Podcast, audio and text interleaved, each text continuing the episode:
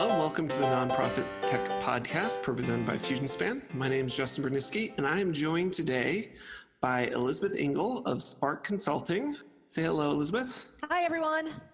And Shelly Alcorn of Alcorn Associate, Associate Management Consulting. Say hi, Shelly.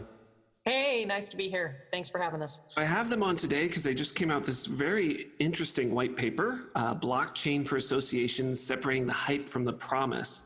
Uh, and so it's blockchain, I think, is such a fascinating topic and is so big, but it's been around for a while. So Elizabeth, high level, can you kind of talk about what is blockchain? And is it just a database that doesn't let you delete?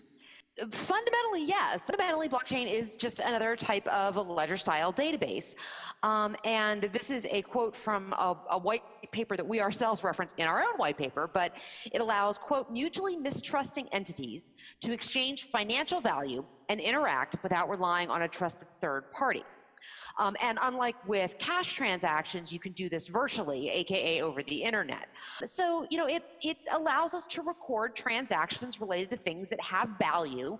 They can be physical things like a head of lettuce or a piece of art or a diamond or, or whatever. They can also be intangible stuff like uh, music files or other types of intellectual property, et cetera.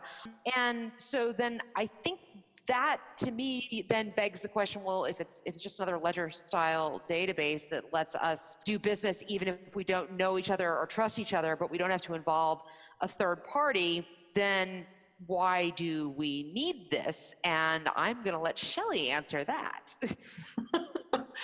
Well, it's interesting as we've been watching blockchain evolve uh, over the past few years. There are a lot of institutions that have been set up, like banks and insurance companies and trademark and patent offices and all manner of third parties, have been set up to facilitate transactions between two people, to verify that this person does own this, to verify identity, to verify those things in order to transfer those rights to another person.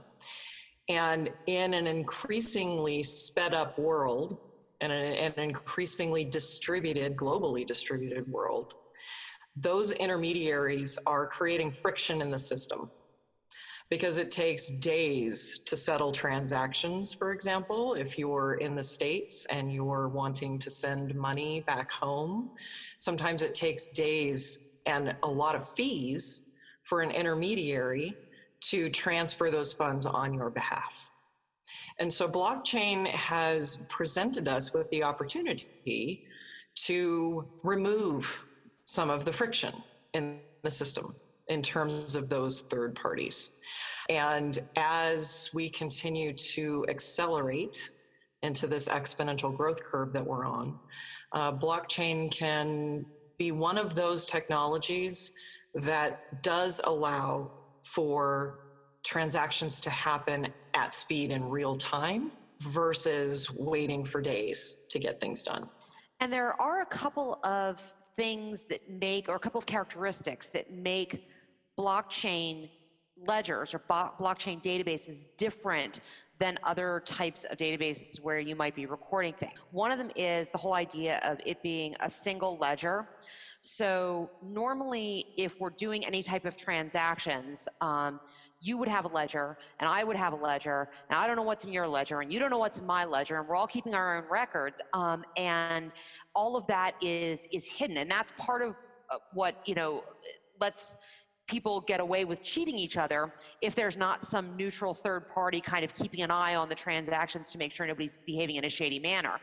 Um, but with blockchain, everybody who's in that particular blockchain network sees the transactions and has to approve the transactions. So I can't be over here cooking my books, um, and, and you don't know that I'm doing it, and you know all of a sudden you don't discover it until a third-party auditor gets in there and says, you know, oh my God, there's this huge problem. Um, and relatedly, the the the blockchain database, it's it's not logically unhackable, and there there are starting to be instances of blockchains being hacked, but it's extremely difficult to hack. So the best way to describe that is it's not tamper-proof, but it's tamper resistant. Again, because fifty-one percent of the people who are in the network have to approve changes that you make, and everybody can see what's going on. It is also immutable. So that means, I, like if I made a mistake in a transaction that's in the past, because the The, the blocks build on each other. That's, that's the blocks make a chain. That's where the name comes from. Uh, the blocks of information make a chain. I can't go back and say, oh, you know, I, I transposed digits in that entry, earlier entry, and I have to change that entry, and then it'll it'll somehow fix everything that went after it. No, it it that can't happen. It, you know, that bad entry is there, and I have to make a correction entry later on. Um, but you cannot change what happened in the past.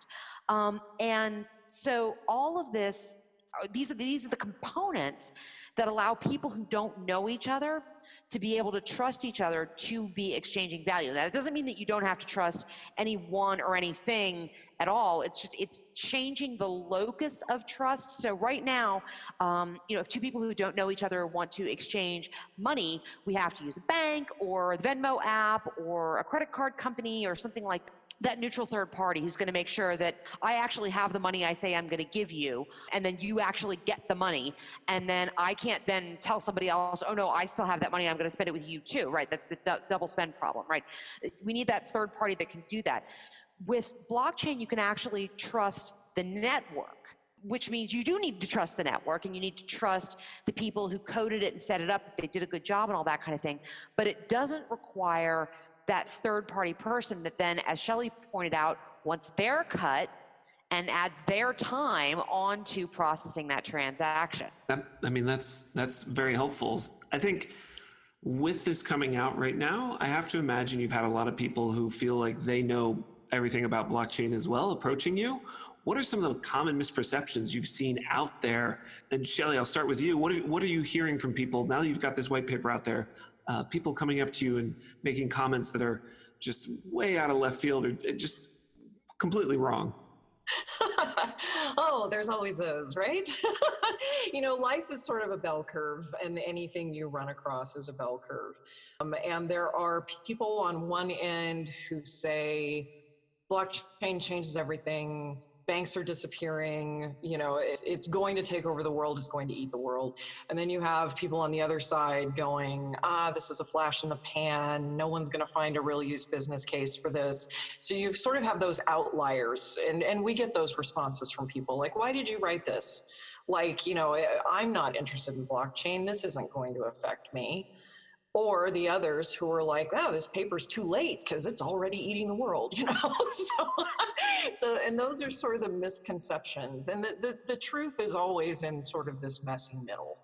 Um, and, you know, our message to people is, no, blockchain may not affect you today, but one of the reasons why we wrote the paper, it is, it is the fact that blockchain has matured enough with sample use cases that are playing out in various parts of our economy, such as education, such as banking, such as insurance, so and manufacturing, supply chains. And so these real world use business cases are really starting to demonstrate the the reach that blockchain could potentially have. So, you know, aside from the it's brilliant, it's perfect, it will lead to a utopian society, and the other side of the coin, ah, yeah, this, you know, another another technology thing, who cares? You know, the, the truth is in the middle. And, and now is the right time to write the paper, to direct it to associations and nonprofits um, as a way to begin to demonstrate these real life cases may not affect your association or necessarily your nonprofit's mission at the moment, but they may very well impact them later on, and your members in particular. And so that's sort of the, sort of the case. You know, we've seen wonderful uses of blockchain in terms of establishing permanent identity for refugees um, and for migrants, uh, to demonstrate skills, to demonstrate competencies, to demonstrate education, uh, to, to establish an identity aside from a social security card or something else that you're supposed to carry with you that you may lose. uh, along the way if you've been forced out of your home or forced out of your out of your arena.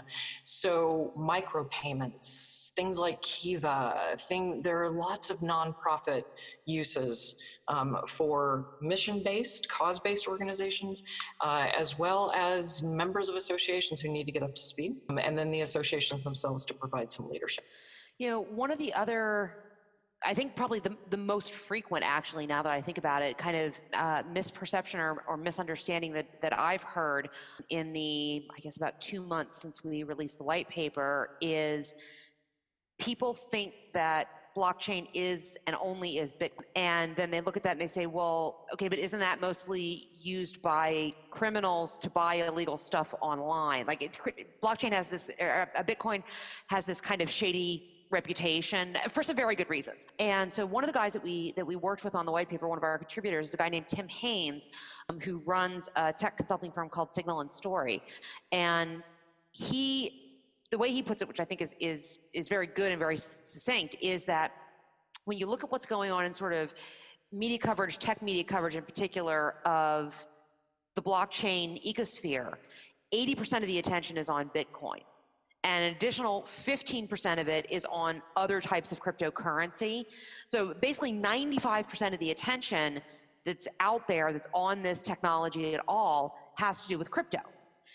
And all of the really interesting stuff, some of the things that Shelly just enumerated, are all happening in the additional five percent that is not really getting a whole lot of attention, at least not yet. That sort of, you know, social innovation and social good innovation and, and all that kind of thing, that's in that other five percent. And so, you know, that's also part of what we're trying to accomplish here, is to help people understand, yes, Bitcoin was in fact the first application, so it's the most mature application, and with that, you know, there's there's been more work so far in cryptocurrency than in some of these other areas. But these other areas are the things that are starting to develop now, and where there's real potential for sort of widespread socioeconomic change and, and again, sort of social good change as well. Well, I think, you know, talking about these examples, I think definitely if anyone hasn't read the white paper, they should go check it out. We'll make sure and link to it in the show notes. And I, reading through the white paper, I thought it was really interesting. A lot of the examples, you know, seem to focus and really emphasize the value of having a single centralized b- blockchain. That would be the, it would be most efficient. For example, you know, my edu, you know, my education, I get a undergraduate degree, I get my high school diploma, it goes on my education blockchain, then I get my you know, undergraduate di- diploma and it goes on my blockchain, my education blockchain, and then I get my master's and that also goes there. Now, I think ideally it's all, I wouldn't want each university to use their own record blockchain. So do you, and it, because I'd want all mine to be together, do you envision that this is ultimately, it's going to be the direction where, while initially maybe there are a lot of different players out there, that the ecosystem is going to move towards a few dominant players that are similar to the way we've seen with social media to some extent, particularly with public blockchains? Yeah, this is this is definitely one of the challenges, is that right now there are all these different blockchains out there, and for the most part they're not interoperable. So you sort of you sort of have to dance with the one that brung you, right? You're like, you're kind of, you're like, whatever platform you choose, you're kind of stuck in that ecosystem, at least at the moment. So yeah, that is, that is actually a challenge. And then it also gets to the issue of kind of who owns it, right? So the educational one is, is an interesting, and I should back up. The, the blockchain is owned by the network that, that creates it, but sort of then you get to the question around something like education, where is like, what's the locus of ownership there? Is it a university or a university system or all universities altogether? Or is it people where, you know, I, where I own my personal educational blockchain? And that's, that's part of a big ecosystem of personal educational blockchains. And then as I'm earning credentials, I'm giving those different uh, conveyors or awarders of the credentials the ability to write that information onto my blockchain. These are these are some of the questions that are that are kind of coming up as these networks are starting to come online and use the technology, the platform, for something other than just cryptocurrency. Yeah, there are a lot of innovators who are playing around with and establishing their own versions of blockchains. And so there's a lot of, of innovation around the edges. But Justin, you pointed out something extremely, you know, important. And that is that eventually, yes, I believe there will be some single players um, that become dominant uh, in terms of whether it's, you know, A P I interoperability or whatever it happens to be, but there's there's going to be some amount of, of standardization. Um, education is a good example. Financial transactions and real estate is another example. Um, if governments begin to use blockchain as they've proposed in a number of different countries to track birth records and death records and adoption records and sort of establishing identity, that, that in a globalized system, eventually those things have to be portable. They have to, they have to go with you regardless of what nation state you live in or originated from, uh, et cetera, et cetera. So yes, I, I believe that even though lots of people are playing right now, that eventually those things will start to coalesce, especially if systemically it, it begins to wrap around an individual's life. And at that point, the stakes become very high. You know, the, the, the stakes in the, the scenario that we lay out in the very beginning, as far as how you conduct yourself and how you live your life and how you navigate through educational, financial, you know, systems. Um, it's, it's going to be interesting to see how that works and how that happens. Um, and I think eventually standardization, or at least A P I functionability or interoperability or something, will be necessary. And I will say, if this is an issue that you as the listener of this podcast are particularly concerned about, uh, there are two places I would really pay attention. Um, one is I B M. Um, I B M is has gone all in on blockchain technology and blockchain platforms, and they are doing a lot of work to establish partnerships around things like the food supply chain, other types of supply chains, um, you know, uh, working with Walmart on the food supply chain, working with Maersk, um, the, the world's largest international uh, global shipping company, on sort of global supply chain, moving goods and, uh, goods from, from A to B. Um, and the other place I would pay a lot of attention is actually in education. Personal opinion only, but I think that education is going to be sort of the next place behind crypto where we see some blockchain maturity starting to happen, for a couple of reasons, one of which is universities have research money. Um, and universities have access to people who are interested in studying sort of the latest things in tech. And there's been a huge amount of work done in that area. Um, actually, the, our, our, our big case study from the white paper is about Central New Mexico Community College, um, and some of the work they're doing with student-owned credentials. But they are uh, by far not the only university uh, or college system working on this. Um, and so there are a lot of really good uh, coalitions out there in the sort of post-secondary education space that are trying to figure this out.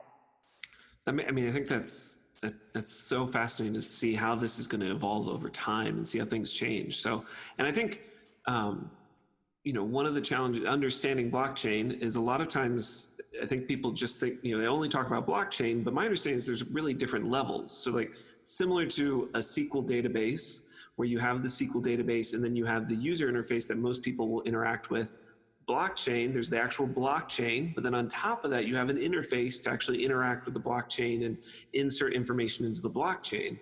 So how do you see that playing out in the long run? You know, you talk in the paper about removing sort of the middle, the middle person in a process. Um, but don't you just, if you have someone who has to build these user interfaces, doesn't that just end up being the middle person? Um, or is it somehow different with blockchain? Yeah, that's, uh, that's a really good point. Um, it's, It, this gets back to the whole idea of you you still have to trust someone.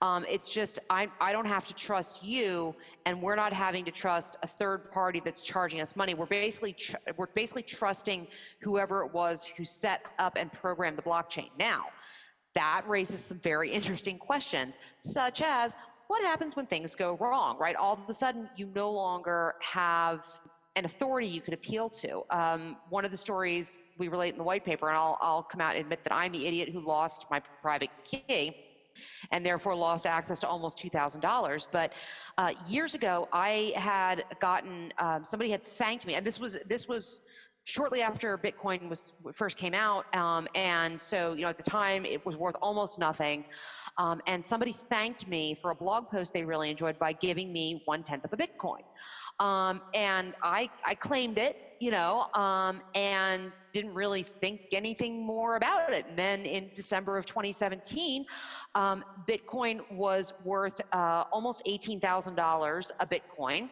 Um, which would have been eighteen hundred dollars for my one-tenth of a Bitcoin.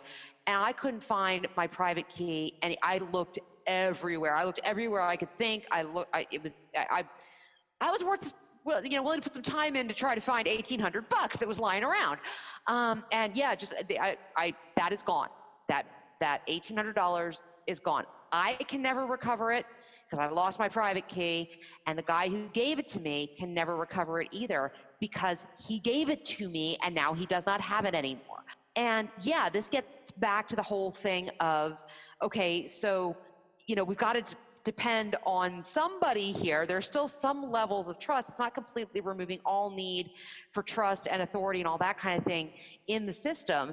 It's just changing the players. And so, you know, one of the big concerns with associations is we hear, oh, it's removing intermediaries, and we freak out, right? Because that's that's what that's what we do. That's who we are. That's we are the intermediaries, you know, in our in our professions or in, in industries, or at least we're one of them, um, you know. And and people tend to get a little uh, worried about the idea that, you know, oh my God, you know, the internet didn't kill us, although we thought it was going to, and social media didn't kill us, although we thought it was going to. Now this is the thing that's going to kill us. Um, but in fact, there is still a role for someone to be a trusted party where we can all, as, say, competitors in an education space or competitors in, uh, you know, grocery uh, purveyors where, you know, we're all trying to work on this food supply chain blockchain, right? We're all competitors, but we want to use blockchain, so we have to trust somebody to set it up for us properly so that it, it functions and you don't end up in a situation where you've, you've lost eighteen hundred dollars and you can't get it back. Nah, it's just, it's, oh, my heart just breaks for you on that one. My own stupid fault. Uh, lessons learned. If only that, I had that, known. But that kind of brings us to, you know, sort of the the concept of, you know, the the the third party uh, is sort of transforming into the Wizard of Oz behind the curtain in a way. Because the technology will do what the technology does and what it's programmed to do. Hopefully it's programmed well, but it will do at the transaction level where the intermediary intermediary used to be. It removes that, but it puts it one step removed, where there will have to be some amount of dispute resolution, technology resolution, you know, those sorts of things. But that's sort of the, the underneath. That's that's where the, the trust is going to shift a bit. And this provides really an important role for associations, for nonprofits, and for people uh, to begin setting up standards for blockchains as they're developed and as they apply to your particular your particular arena. You know, I know associations are doing a really good job right now. Some of them are at watching very carefully. The American Bar Association comes to mind. They've been really kind of open-minded about it. They haven't been completely rejecting it, but they've been watching it very carefully. Uh, but we're allowing a lot of tech folks without maybe a lot of legal expertise to set up sort of legal blockchains. And I think, you know, it may be time to talk about setting up those approved standards for blockchain innovators and creators to follow when they're working with these different industries and professions. And I don't think that that's something that associations or nonprofits um, should be setting aside or outsourcing to another person, or just assuming that the tech wizards are going to figure it all out and we don't have to worry about it, we'll just use the product.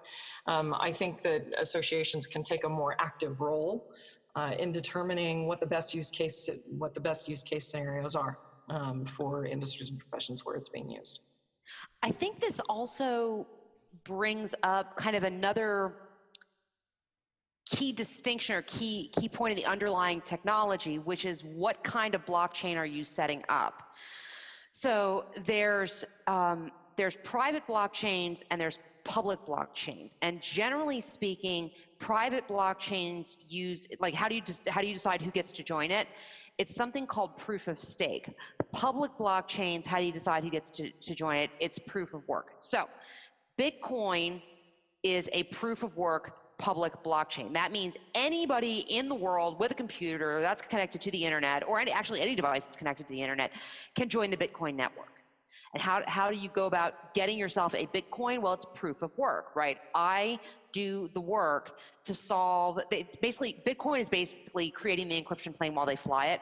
I basically solve the next method, very difficult mathematical problem in the series to keep the encryption that runs the whole network going. And if I solve it correctly and it's verified by the rest of the network that yes, I really did solve it correctly, then I own the that coin. Like I just, that was my proof of work that I get to have that coin, right?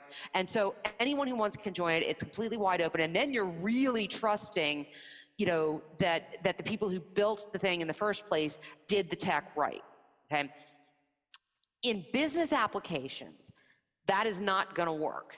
The business applications of Bitcoin, or uh, there I go, a blockchain, business applications of blockchain um, are one hundred percent, at least so far, private proof of stake blockchains. What that means is I know all the players. I might not trust them, but I know all the players who are in the network with me.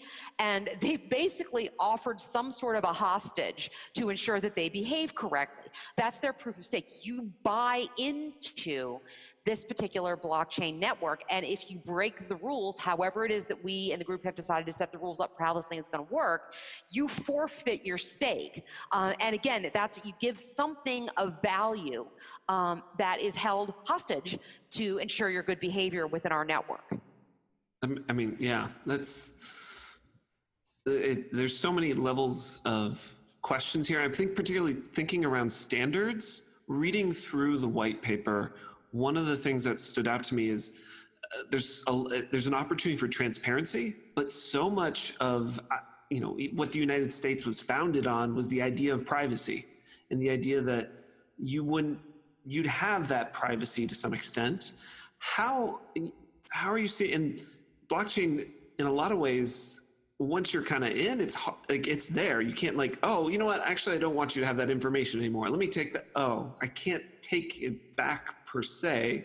So how how do you sp speak to people who, you know, with that concern of privacy? How do you address that aspect of uh, a public blockchain in particular? Uh, That's a really great question. Um, and it was something that I was really concerned about when I first heard about blockchain and I first started doing the research. And actually, counterintuitively, it turns out that we may actually have more privacy with a blockchain than we have right now, with the amount of data that Google and Facebook and LinkedIn is just hoovering up from us with every purchase we make on Amazon. You know, I bought a book recently on Amazon and I had a Google ad show up in my Facebook stream on another recommended book on the topic. And it was just like, okay, this is like enough. But one thing that is interesting about the blockchain is many of them are, are being created with user permission to view. So you actually, as the user, control who you let see your particular transaction history. And you do that because you want to facilitate the next transaction versus all of the transactions that you've done. So even though it's a public blockchain in terms of things like supply chains and purchases and, and all of these things, actually the user, the users themselves can not only give permission for people to see their data, but they can also monetize their data directly back to themselves. Right now, Facebook makes the money on my data. They use it, they sell it to marketers, they do whatever they want, and they're the ones making the money off of my private data. If the situation were reversed and Facebook was sort of a social blockchain, if an advertiser wanted to know what I typically read on Amazon, I could sell them that information. It's like, okay, you give me a hundred bucks and I'll give you access to my purchase history on this, that, or the other thing. And so it, oddly enough, even with the idea of a public blockchain that you are you and you are identifiable, you know, really that, that, that responsibility actually rests with the user. Now, is that going to be completely unhackable, or is that going to be completely bulletproof? Is that going to be, you know, subject to, to all manner of weaseling? Who knows? It's still kind of the Wild West a little bit. Uh, but I actually am, am less concerned about privacy issues with blockchain uh, than I am with privacy issues with all of the other services that we use on the daily and just assume that this is just the way life is. You know, and interestingly, with one of the things about public blockchains is what they're preserving even more than privacy is anonymity. And so, you know, if were I were I to set up an account with with Bitcoin and and get going, or any of the cryptocurrencies, there would be no way to tie my account there back to who I am as a real person, which is part of the reason it was so popular to be used to buy stuff that was illegal, because I could buy it and you could never figure out who it was that actually bought the thing that I was, you know, drugs or whatever it was that I wasn't supposed to have. And so, you know, and as, as Shelly points out, you get, you get, ex, as a user, you get extremely granular control over your data. So not only is the thing of, ah, I can, I can give you access to my purchase history, it's, I can show you that I purchased this one thing, and that's all you get to see. You don't get to see any of the rest of it, only that I purchased this one thing.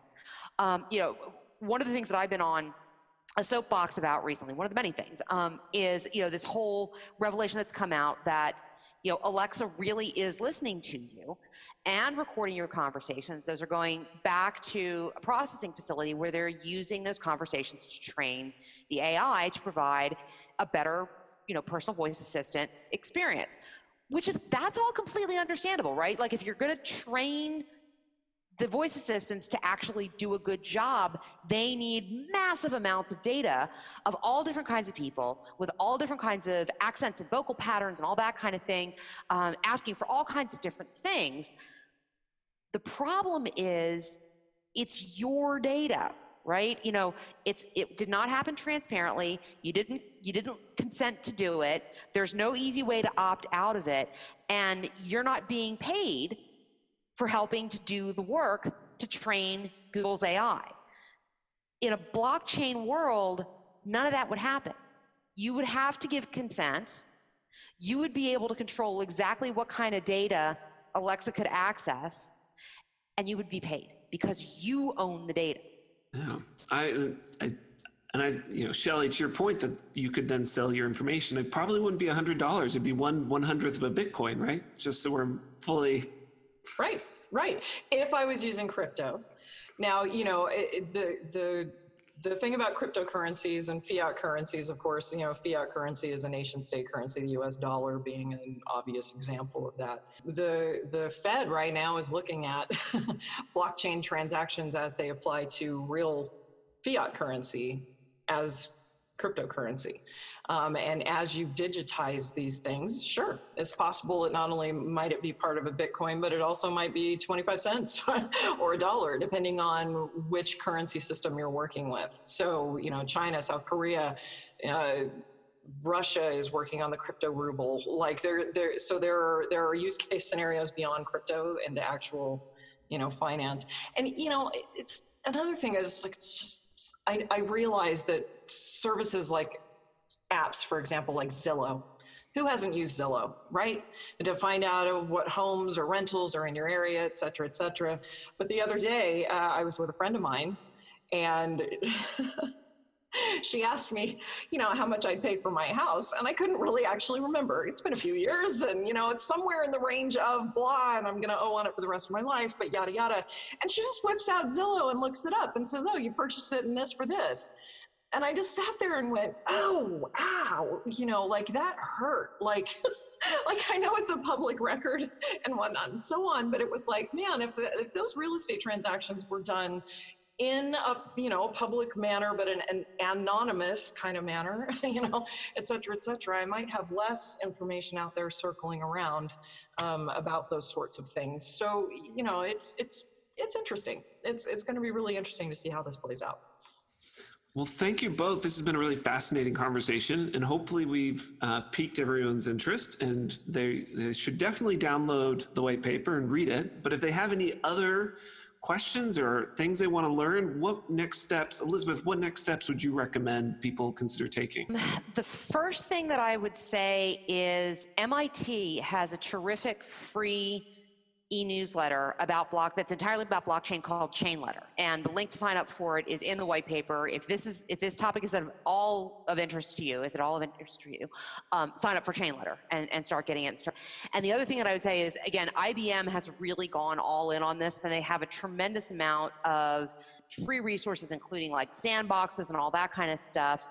Go check out I B M's resources on blockchain. Again, they're linked in the white paper. They have everything from sort of some really interesting, very high level reports that are kind of more for executives or things that you could share with your board of directors, which I think Shelly's probably going to talk about in a minute, all the way down to like developer tools. Um, you know, so you could sort of get the, the full range there. Shelly, anything else you want to add to that list? Or, and I, I guess I should throw out there, I, I, I, my brother would be mad at me. I, um, he has a book, actually. My brother, Christopher Berniski, wrote a book on crypto assets. Uh, so if, you should definitely keep it in the fam, man. Yeah. Um, so if, yeah, if that, I, if, you know, I'm a little biased, but it's, yeah. it's, it's called Crypto Assets: The Innovative Investor's Guide to Bitcoin and Beyond. Um, if you want something else that's obviously more focused on the crypto side, but he really feels like it's, they call it crypto assets as opposed to cryptocurrencies, because it is, he feels like it is more than just a currency. So. But yeah, Shelly, anything? And Shelly, did you what? Did you? Did you? Did Shelly? Did you want to talk a little bit about sort of the whole thing with getting your board ready for this? Um, yeah, you know, the the just the the final message we want to leave is that your association, your nonprofit, your board board of directors needs to start reading up on this.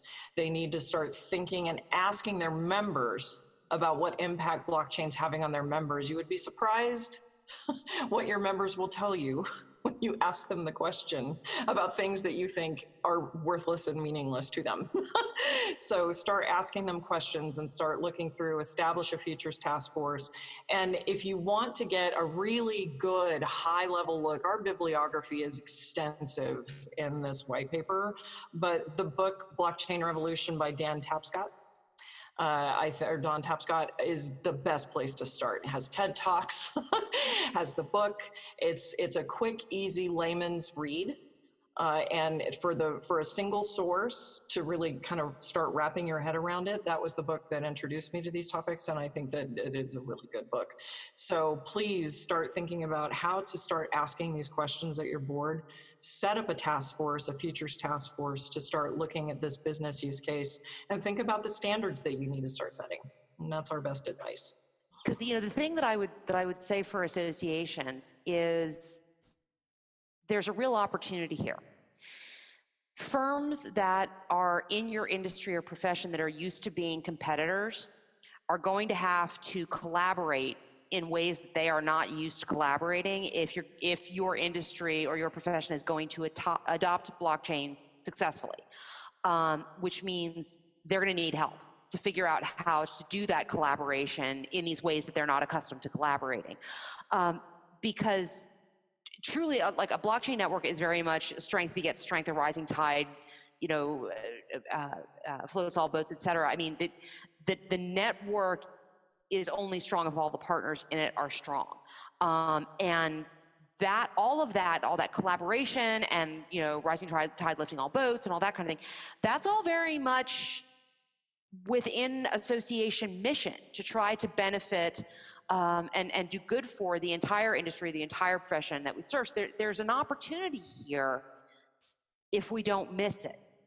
Um, and that gets back to something that, that Shelly talked about earlier, is there's a lot of tech players starting to eye this space and look at opportunities. And, you know, this is this is sort of our opportunity to either take advantage of or to blow.